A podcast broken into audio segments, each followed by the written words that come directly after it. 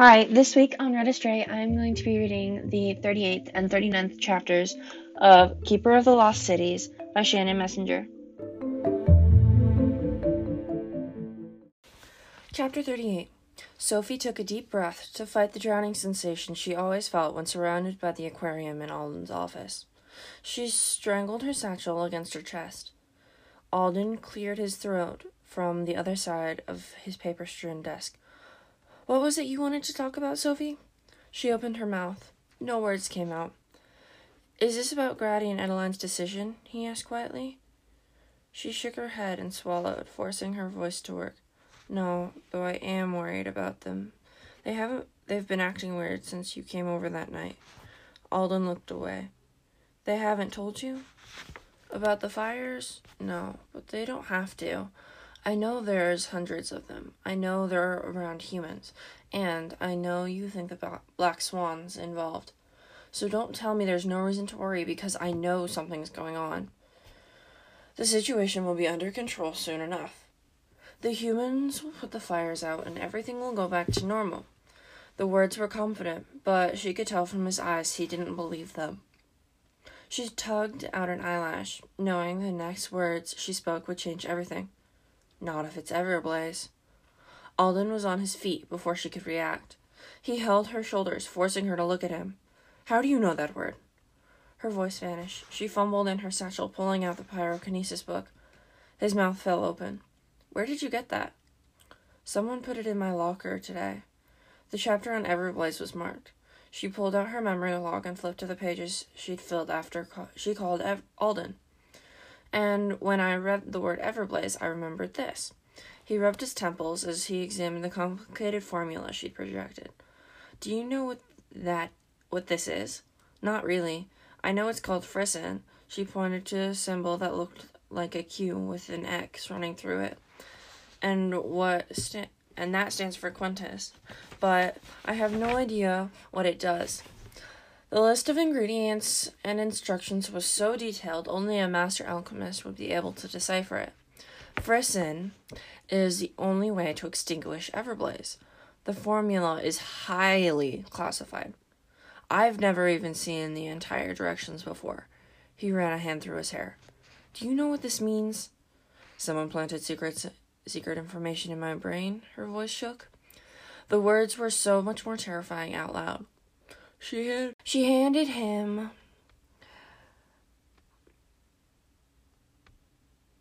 the photo of her on the beach with with the sandcastle. I found this a few weeks ago. Why didn't you tell me? His voice wasn't angry, but guilt made her face hot anyways. I'm sorry. I was afraid I would get in trouble. But I also haven't remembered anything else until today. That's why I called you. She forced herself to meet his eyes. The fires are Everblaze, aren't they? I'm afraid they might be, but I have been overruled on that opinion. Overruled? He rose to pace. The council doesn't believe it's possible. They think it's much more likely that humans have an arsonist who's playing with chemicals on their hands.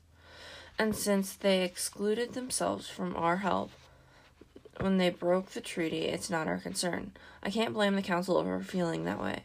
Things like this are supposed to be unheard of, but our world is changing. He stared into the aquarium. Your existence is proof of that. What do you mean? Indecision ward across his features before he moved to the desk, closed her memory log, and pointed to the silver bird etched into the cover. Did you know that that's a moonlark? A chill ran through her as she shook her head. She'd barely paid attention to the cover. Soldering, Alden said quietly. Moonlarks lay their eggs in the ocean and let the tide carry them away. The babies hatch alone, and they must learn to survive without family. That's what the black that's what the black swan called you, Project Moonlark. She gripped the sides of her chair, needing something to hold on to. Twelve years ago, we captured a member of the Black Swan and probed his mind. Prentice. She interrupted. He nodded. Prentice was a keeper for the Black Swan, so the council ordered Quinlin to probe his memories. His mind broke in the process, and Quinlin was only able to extract two pieces of information a strand of your unregistered DNA and your code name, Moonlark. You were the egg they cast into the sea of humans, hoping you'd survive. The words stung, like swallowing ice. They matched what Tiergan already told her, but felt so much worse. Oh, sorry. She was Project Moonlark. So, my parents belong to the Black Swan? she asked. In a way. His fingers twisted the fabric of his cape. The thing is, Sophie, I'm not convinced you have parents. Not in the conventional sense. I think the Black Swan created you, for some purpose I have yet to determine. I've done some research since I found you. Your human parents had trouble getting pregnant, so they saw a fertility doctor. I believe that doctor was a member of the Black Swan, posing as a human, and that he implanted your mother with your embryo to keep us from knowing about your existence. The room spun as she tried to make sense of what he was telling her. Why? You're very special, Sophie. Your DNA has been manipulated. That's why your eyes are brown. Why your telepathic out- abilities are out are so outstanding. They even gave you a photographic memory so you can easily learn and retain information, like cipher runes and council secrets, and an impenetrable mind to keep anyone from discovering them. I assume that's also why you have an allergy. Limbium affects your mind, and your mind is different from the rest of ours. Not just in talent, on a talent level, on a genetic level. She shook her head, wanting to shake the information away. So, I'm a mutant, not a mutant, an anomaly. Same thing. Same thing. Not as bad as it sounds. How? Are you saying a group of crazy renegades made me made me and hid me away like I'm their secret weapon or something? I never said you were a weapon. I don't know why they made you or why they wanted me to find you. He smiled sadly when her eyes widened. It's safe to assume they're the ones who sent me that article about you. I'm sure they wrote the article. I doubt it's a coincidence the title uses the word prodigy. They even burned their sign around the city when where you lived to get our attention. She rubbed the temples. The news was getting worse and worse. What does that mean? It means you need to be very careful. He pointed to the pyrokinesis book. Clearly, they're trying to manipulate you. For what? I don't know. But they already made you an illegal made you illegally collect Quintus. And the council may not be so forgiving if you break the law again. So I need you to promise me that no matter what messages you get, no matter what you hear or what you remember, you will come straight to me, just like you did today, and do nothing else. Will you promise me that? The fear was so suffocating she could barely choke out the word. Yes. It was scary enough having secrets in her brain. The idea that she'd been designed and controlled like someone's puppet made her whole body shake. Not to mention, she now had no hope of ever having a normal life. Who would be friends with her when they found out she was an anomaly? Alden wrapped his arms around her. It's going to be okay. We'll figure it out. She buried her face in his cloak and swallowed the sob, the sob fighting its way out of her chest. She was stronger than this, and she couldn't afford to lose her head. She shoved her fears away and focused on the bigger issue. What if the fires really are Everblaze? Just like in the book? Many things could cause fire to be that color. I'm looking into it. Please trust that I can handle this. She soaked up the hug for a few more seconds before she pulled away. Okay. He handed her the memory log, and she couldn't help staring at the silver bird. Now that she understood the meaning, keep track of everything, and you can't let anyone see what's in there. That formula is top secret. But I want you to have it in case it triggers something else. Do you understand? Don't worry, I haven't shown anyone, not even Grady and Edaline. He frowned at the names. Are you still mad at Grady for refusing to help? I'm just disappointed. But what's done is done. He squeezed her hands. Everything will be fine. Remember that, no matter what happens. I'll try. She glanced out the window at the purple twilight sky. I should get home. I don't want to worry them.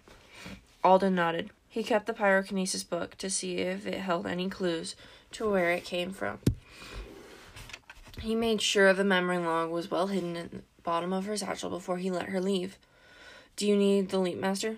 Nope, I have my home crystal. She held up the pendant proudly. Alden bit his lip. Good. And Sophie? Anytime you need to talk, no matter what time it is, call me, okay? I will, she promised. Then she stepped into the light, willing the warmth to soothe the chills running down her spine. As the scenery glittered away, she saw Alden's face, facade, facade crumble, and then she was on her way home, hoping she'd imagined it. Another note from Grady and Edaline waited for her on the table. On errands. Be back later. Five words this time, more than double the last note. Maybe that was a good sign. She missed Grady's throaty laugh. She missed Edaline's gentle smile. She wasn't she wasn't sure what the problem was, but she needed to find a way to fix it before it drove a wedge between them. She couldn't lose another family. Edaline had left dinner for her in the kitchen. Sophie didn't want to be alone, so she brought Iggy and some homework with her. She started she was starting she was starting the last chapter of the fire catching book when the front door chimes rang. She raced to the door, afraid it was Alden with another emergency, but it was a messenger delivering a scroll from the council. She didn't hold it up to the light to see if she could read through the paper. She didn't test the seal to see if she could break it, then reseal it. The the curiosity was fierce, was a fierce beast rampaging inside her. But she fought the urge and left it on the table. She did stay downstairs, though, so she could see Grady's reaction when he opened it. Her willpower had its limits. She curled up in the chaise on the main floor to finish her last chapter. She mostly skimmed. Fire catching was so boring, but the word blaze caught her attention. Sir Conley had taught her how to place a copper bead in the bottles to seal in the flame the, in the heat of the flame. But the book said copper only worked with luminous flames. Non luminous flames needed silver, and something called a generated blaze required gold. The, a memory in the back of her mind. A memory tickled in the back of her mind. Luminite. She wasn't sure what it meant, so she dug out her memory log and recorded it. She projected the image in her mind a squat, round bottle with a glowing golden seal. Did that mean Everblaze needed gold and luminite to be bottled? What was luminite? And why did, was the bottle short and round? Sir Conley drilled it into her head that the fire was caught with long, narrow bottles. The shape was essential to hold the heat without cracking the glass. She closed her eyes, focusing on the memory to make sure she was seeing it right. The image was fuzzy, like something was missing. That would clarify things. But she was sure the bottle was round. A loud rip shattered her concentration. No, Iggy! She screamed, racing across the room. She yanked Grady's scroll from his grubby little paws. Rip! A huge chunk of paper st- stayed in Iggy's possession as he skittered away, clutching his treasure. Get back here right now, or I'm feeding you to the vermin. Five minutes of racing around the room, and she was still no closer to retrieving the rest of the scroll. Stop! she screamed. Stop right now! Stop! Stop! Her mental plea was so desperate it transmitted. Iggy froze and turned to look at her, eyes wide with shock. Let go of the paper. The paper fluttered to the floor. She grabbed the tattered page uh, to assess the damage. Look at this, she groaned, laying the pieces on the rug to figure out how to glue them together. Why, what am I going to tell Grady? Do you have any idea how much trouble? Her voice trailed off when she noticed her name. A tiny voice in the back of her mind begged her to stop reading. But her eyes already spotted another word adoption. She skimmed the rest of the page, struggling to figure out what the tattered document was saying, and then she found it. In accordance with your request, adoption proceedings for Sophie Foster have been cancelled. Chapter 39 The word rang in her ears, pounding with every heartbeat. Cancelled, cancelled, cancelled. As in started, then stopped. She closed her eyes to stop the room from spinning. It wasn't until her lungs burned that she realized she'd stopped breathing. She hugged her chest as her body shuddered. Iggy crawled up her shoulders and snuggled into her neck, like he knew she needed a friend. It didn't help. She couldn't think. She couldn't move. She, she wasn't sure she would ever be able to function again. Then the front door opened, and somehow she made it to her feet, scrubbing tears away from the back of her hand, with the back of her hand, as Grady and Edaline entered. What's wrong? Grady asked. Her chest heaved uh, from a choked, a choked back sob. A messenger brought a scroll from Eternalia, but Iggy ripped it. Grady gasped and ra- rushed for the soul scroll as Sophie turned and fled upstairs. He called her name, but she kept running. She slammed her door, dragging a chair in front of it for added security.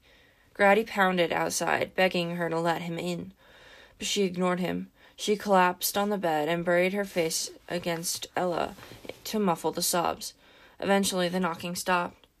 She lowered the shades and sank into darkness, wrapping it around her like a blanket of misery. Then she curled into a ball and cried herself to sleep. The nightmares were unbearable. This time the whole world burned, leaving her alone. She woke up screaming and couldn't stop shaking. Her eyes were red and puffy, and her hair was a disaster, but she didn't have the energy to care. Getting out of bed felt like a tremendous accomplishment. The only effort she gave her appearance was to tear her rune crest from her uniform. If anyone asked, she'd blame Iggy. She went straight to the leap master, but Grady and Edaline were waiting under the glimmering crisp crystals. Foxfire, she yelled, refusing to acknowledge them. I locked it down, Grady explained when the crystals didn't move. Adeline stared at the gaping hole on Sophie's cape, biting her lip. We really need to talk about this. There's nothing to talk about. You don't owe me anything. I'm not your daughter. Their faces crumbled at her words, but she was too angry to care. Sophie, Grady tried. No, it's fine. I thought we were a family, but I was wrong. I can't replace Jolie, and I guess you don't want me to. The words left a sour taste on her tongue, but she ignored it, even when they both fell back a step, like the name Jolie was a physical blow. She wanted to, them to hurt. They deserved it. There, we talked. Can I go now? I wanted you. I wanted you to come. I want you to come straight home after school. Grady ordered, but his voice was hollow. We need to talk regardless of what you think. She ignored him. Sophie, we're still your guardians, and you have to do what we say. She fla- her eyes flashed as they met his. Fine. If you want me to keep up the charade, I'll play along. Would you like a hug while we're at it? Should I tell you I love you again? Edaline covered her mouth to block a sob. Grady paled. No, just have a good day at school. He snapped his fingers and the crystal spun to life, obeying her earlier command. She looked away, but Edaline's muffled sobs made her stomach churn. Even the rushing warmth couldn't erase the cold emptiness as the light swept her away again.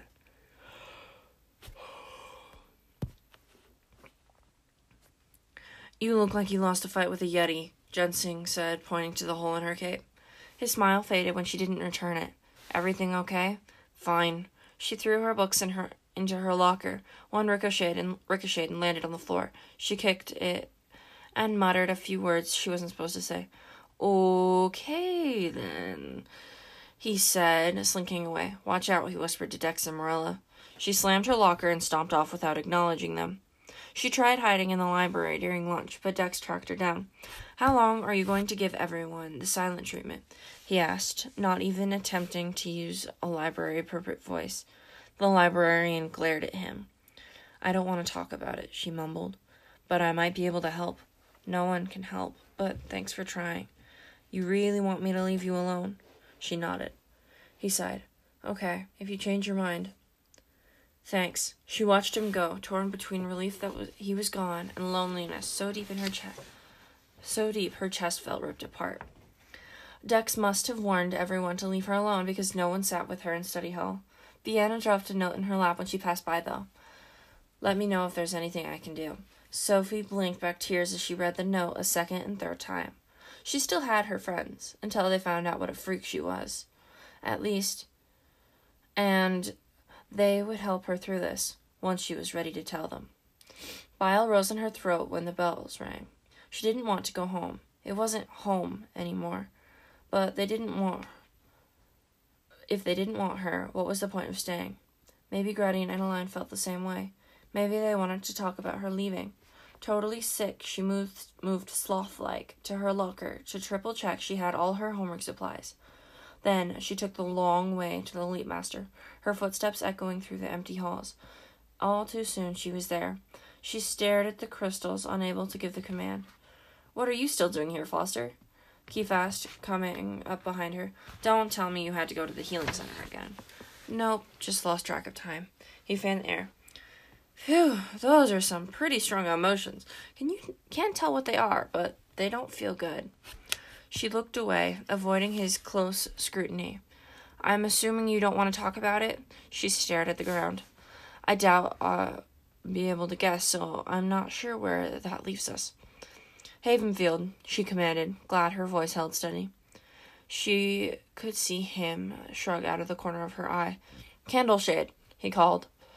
Their eyes met as the crystal spun overhead. Well, I hope you have a good night, he said as he stepped in towards his beam of light. Don't worry, I won't. Grady worked the pa- worked in the pasture, clipping Gl- Gladys' claws. Sophie wanted waited for him to yell at her for being late, but when he met her eyes, all she saw was sorrow. Do you want to talk now? She kept her tone cold. Let me finish up here first.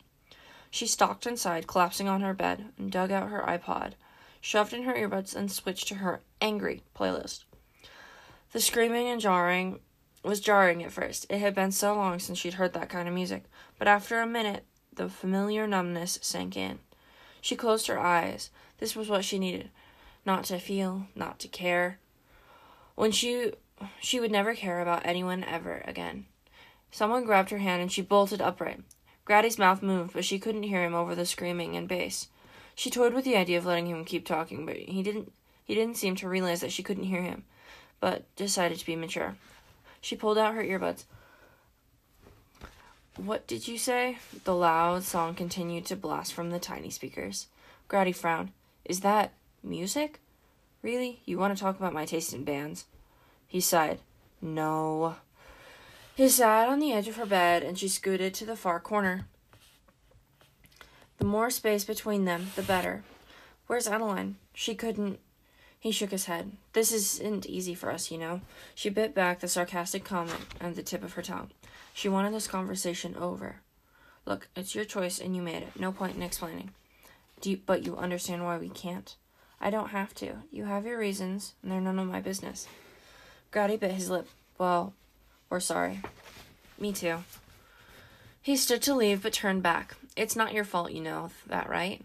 She snorted. Just let me know when I should start packing. Grady said something else, but she'd already popped her earbuds back in. She leaned back and let the angry music tune out the world. When the playlist ended, it was dark outside. A tray of food waited for her on the table by her bed. She took a, a couple of bites, but her stomach swirled in protest. So she took the tray back to the kitchen, hoping she wouldn't run into Grady and Edaline on the way. She was almost back to the safety of her room when she saw Light sleeping through the cracks around Jolie's door. Curiosity triumphed over anger, and she tiptoed down the hall, pressing her ear against the smooth wood. This is only making it worse, Grady murmured. Let's go to bed. You need some rest. I want to sleep in here, Edaline insisted. Adeline, oh my gosh.